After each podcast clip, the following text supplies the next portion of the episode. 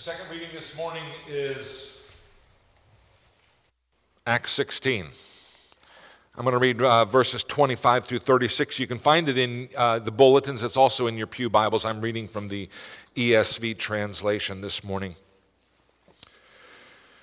Hear the word of God. About midnight, Paul and Silas were praying and singing hymns to God, and the prisoners were listening to them. And suddenly there was a great earthquake, so that the foundations of the prison were shaken. And immediately all of the doors were opened and everyone's bonds were unfastened. When the jailer woke and saw that the prison doors were open, he drew his sword and was about to kill himself, supposing that the prisoners had escaped.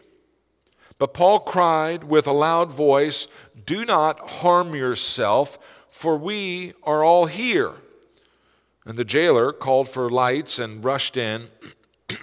and trembling with fear, he fell down before Paul and Silas. Then he brought him out and said, Sirs, what must I do to be saved? And they said, Believe in the Lord Jesus, and you will be saved, you and your household. And they spoke the word of the Lord to him and to all who were in his house, and he took them the same hour of the night and washed their wounds. And he was baptized at once, he and all his family. Then he brought them up into his house and sat food before them, and he rejoiced along with his entire household that he had believed in God. But when it was day, the magistrate sent the police, saying, Let those men go. And the jailer reported these words to Paul, saying, The magistrates have, have sent to let you go. Therefore, come out now and go in peace. This is the word of the Lord. Let us pray.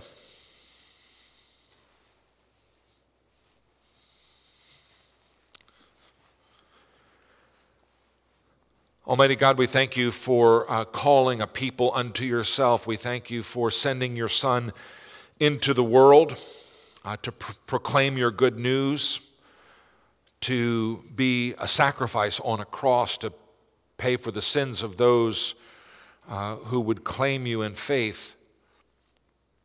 We thank you for your life and your death, for your resurrection. We thank you for sending your Holy Spirit afterward to be our comforter and to be the one who uh, illuminates our minds and convicts us of sin and gives us the faith that we need to cling to Christ alone. We pray this day as we gather here in worship in obedience to your word. We pray that for this hour we would leave aside all of the concerns of life, that we would gather in this oasis and be refreshed. We pray that by the power of your Spirit, you would be here with us, drawing us closer to one another, even as you draw us closer to yourself. We pray that as your word is proclaimed, that the Spirit would make that word spring to life, have effect, find root in our lives, and make us into new creatures. Lord, you have made us. We have, like sheep, gone astray.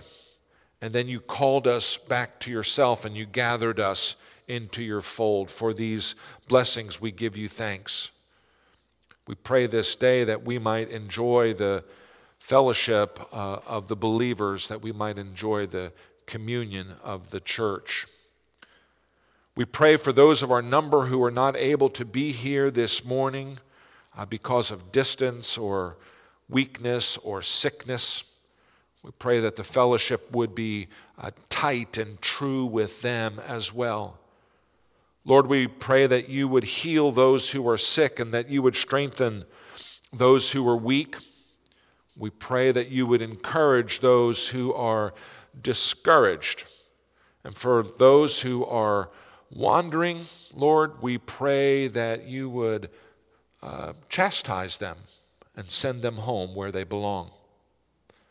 Father God, you have loved us with a love that is larger than we can understand. We have responded to you in love only because you loved us first. We believe in you because you have given us the faith that we need.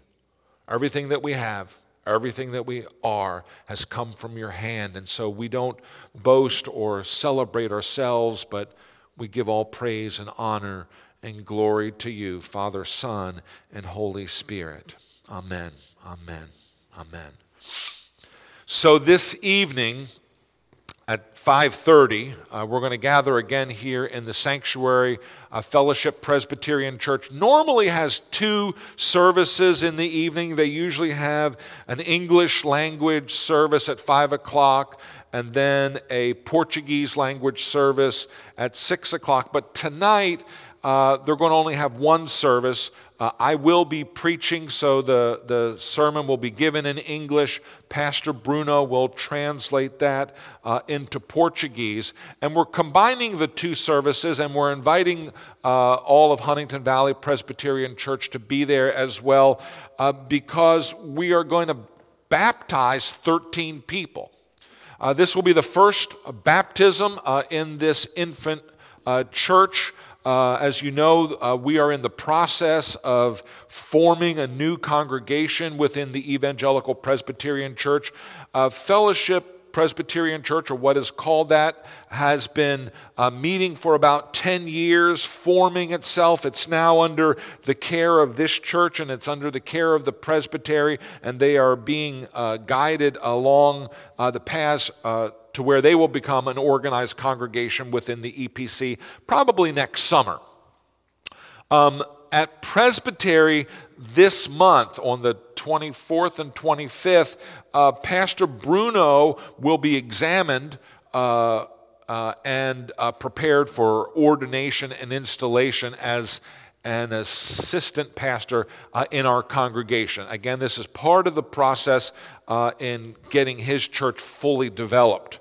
Um, we're doing these baptisms uh, this Sunday because Pastor Bruno uh, issued a call to his congregation a couple of weeks ago, um, calling for people who are professing faith in Jesus Christ but have not been baptized to get themselves baptized. What we see in Scripture is, that we're commanded to believe and to be baptized. And so there are believers in his church who had not been baptized, and, and he said, now is the time to do it. And so we'll do it this evening.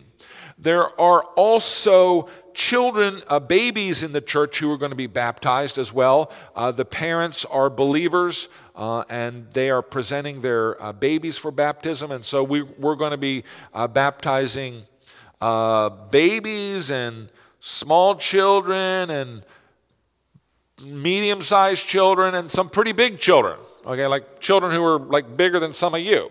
Okay, we'll be baptizing them all.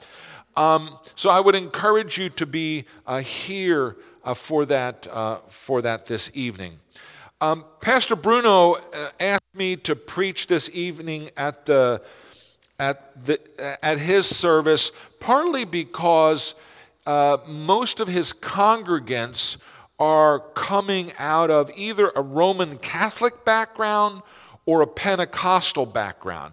And so a Reformed theology of the Presbyterian Church is new to them. He's been teaching them, he's been instructing them in the ways of Reformed uh, thinking, uh, but he thought it might be helpful to have a, a, a kind of a reiteration of that from the pastor of this church. And um, so we're going to talk about baptism tonight. Um, the parents and the children who are getting baptized have been instructed. The session met uh, there in the back of the sanctuary, I don't know, a few days ago, to examine these people and to hear their professions of faith. One of the wonderful things about uh, hearing uh, professions of faith uh, from people who are coming into the church and who are being baptized is you see how different those stories are. Some of these people are, uh, who are going to be baptized are coming out of families where there was no faith when they were growing up, but they've come to faith because someone has shared the gospel with them. Others are people who've grown up in Christian households and they've, they've heard the Bible stories and the gospel since they were little kids. Uh, and then finally the light went on for them and they realize, you know, this isn't just some abstract stories that I have to believe in. Uh, this, is, this requires a personal response and a personal decision to follow Christ. And so uh, they're doing that. And they're making that, uh, uh they're doing that in a public way uh, by being baptized. In our two readings this morning, we have examples of what we call believer baptisms and what we also call covenant baptisms. So, you know, in the Presbyterian Church, we, we, we only have one baptism, but it kind of comes under two different forms. Sometimes someone is converted and they become a Christian. They had not been a Christian before and they profess faith in Jesus Christ, and so we baptize them as a, as a public sign uh, that they are Christians. Sometimes we baptize babies, the babies of Christians, uh, and that's a, we call that a covenant. Uh, we call that a covenant baptism. In the Old Testament, uh, the sign of the covenant between God and his people is circumcision.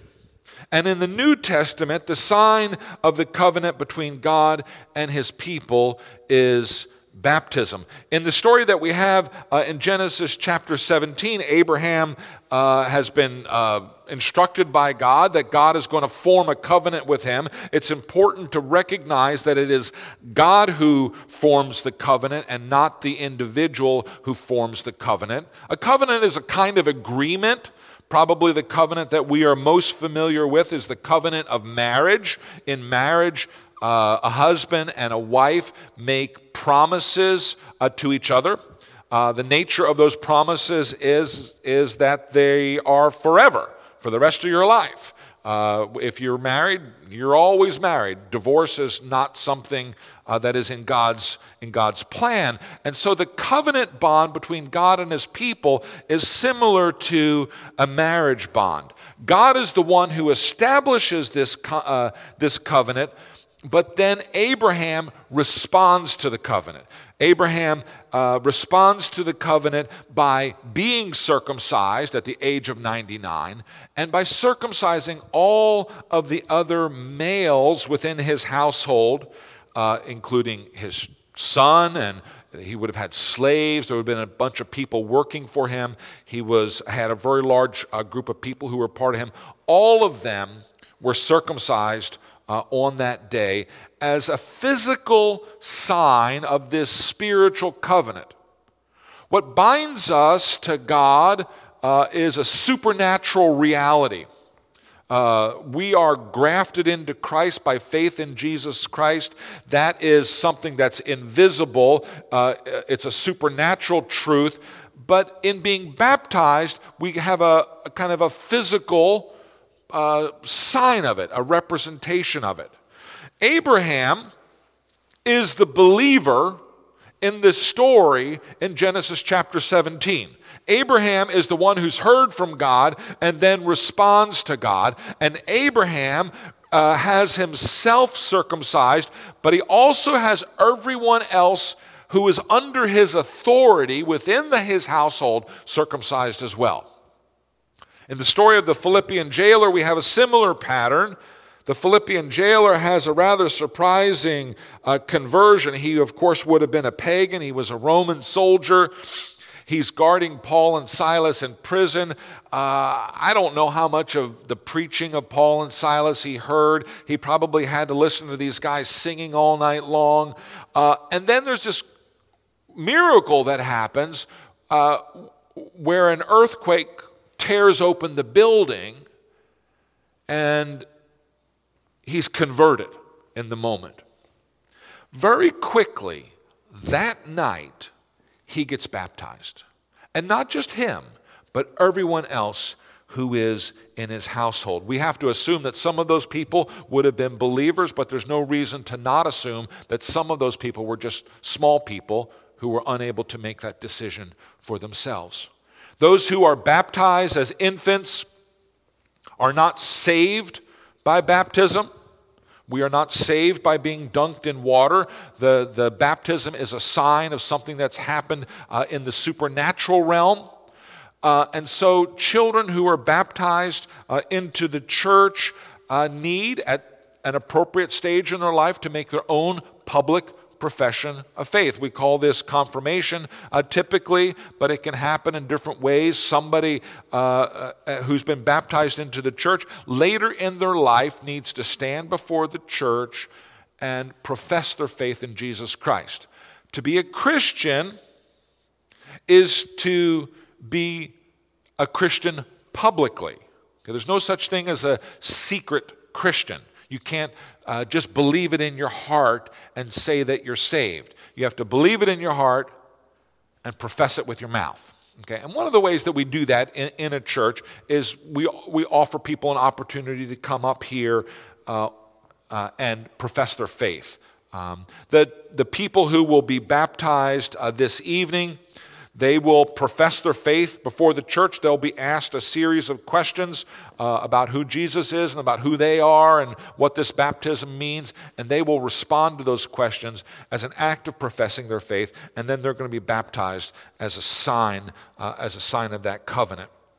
The covenant is made by God. It is responded to by the individuals who've been called into this relationship. And the covenant also uh, holds for the children of believers. One of the things that we do uh, here in this church when we, uh, when we baptize uh, babies is we recognize that the entire church, um, all of the people in the church, are the godparents of the baby. All right, now in the Roman Catholic Church, uh, there, you know, there's a, a more formal uh, uh, relationship of godparents where certain people are assigned, and if the parents die, those other people take over. In the Presbyterian church, our understanding is the entire congregation's responsible. So we take those vows, and one of the ways that we work out those vows is we provide Christian education programs for our children. Okay? We are committing uh, the parents, in presenting their children for baptism, are committing themselves to raise that child in the nurture and the admonition of the Lord. And we, as the church, join them in those promises. We promise to support those parents in raising those children in the nurture and in the, uh, and in the admonition of the Lord.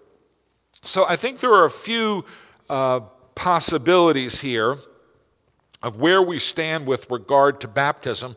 Uh, some of us were baptized uh, as, well, no, some of us were never baptized.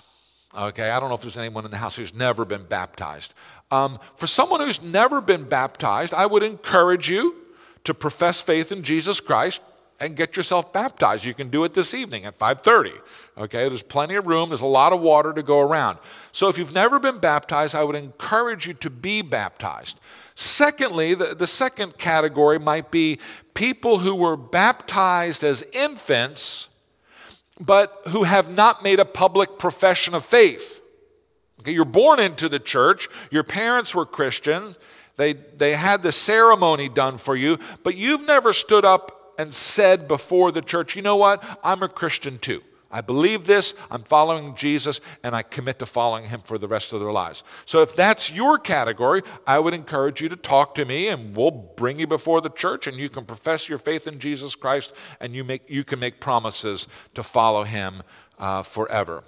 A third category would be uh, those uh, who are believers who've had a believer uh, baptism. Uh, so you came to faith uh, at that stage of life where uh, you know, you're fully conscious and, and you hadn't been baptized before, and then you got baptized. And so I think we have people who uh, fit in, in, into those uh, different categories. One of the promises that we make uh, in baptism is to follow Jesus for all of the days of our lives. Okay? So when, when, the, when the believers uh, uh, come forward uh, this evening to be, to be dunked in the tank. We'll, we'll move the uh, communion table uh, over that way and we'll, we'll put the, uh, the cattle trough out there, um, when they come forward, one of the questions that will be asked them is, is that do they intend to follow Jesus until the day they die? All right? It's a lifelong promise. Now, Scripture uh, tells us that nothing can ever snatch us from the hands of God. Those of us who have been grafted into Christ cannot be ungrafted uh, from Christ. God's commitment uh, is safe and secure. It's what makes us confident in our salvation. If our salvation depends upon the strength of our faith alone, then we don't know from moment to moment whether or not we're saved. But the, the uniform teaching of, of Scripture is, is that the security that we enjoy in Christ comes from that covenant which God Himself has established. Covenant requires a response. God forms the covenant, but we have to join it. So I would encourage you to come back this evening. It'll be a lot of fun. Uh, it's a very relaxed service. I don't know if uh, how many of you have been to the to the uh, to the Portuguese service. It's it's kind of relaxed, and people are very friendly. Um, and it'll happen right here, uh, beginning uh, at 6:30. Um, Please uh, join me in prayer.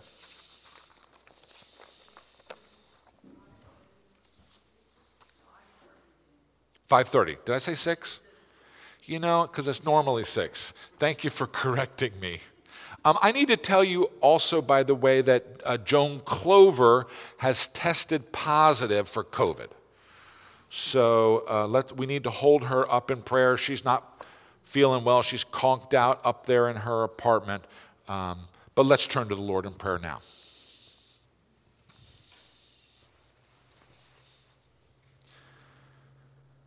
Father God, we do thank you for the, the covenant that you uh, formed with Abraham and with the descendants of Abraham. We thank you that that's an eternal covenant.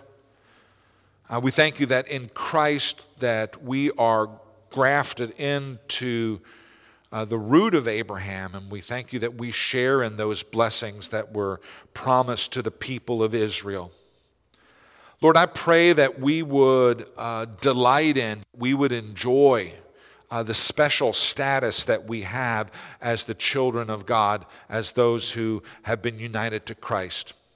Lord, I pray that we would live out our faith with each passing day, that we would uh, be strengthened by the encouragement that we have that uh, God is with us in all circumstances. I pray that our uh, hearts would be so focused on the Word of God that it would shape our hearts and minds, that it would shape our very desires. I pray that we would want the things uh, that you want and that we would hate the things that you hate. Father God, you uh, sent your Son into this world uh, to create a new covenant, and that you have offered us uh, the invitation to join in, in that new covenant by faith in Jesus Christ. Lord Jesus, you died to take away uh, the sins of the church, and for that we, we give you thanks. Give us an assurance of our salvation.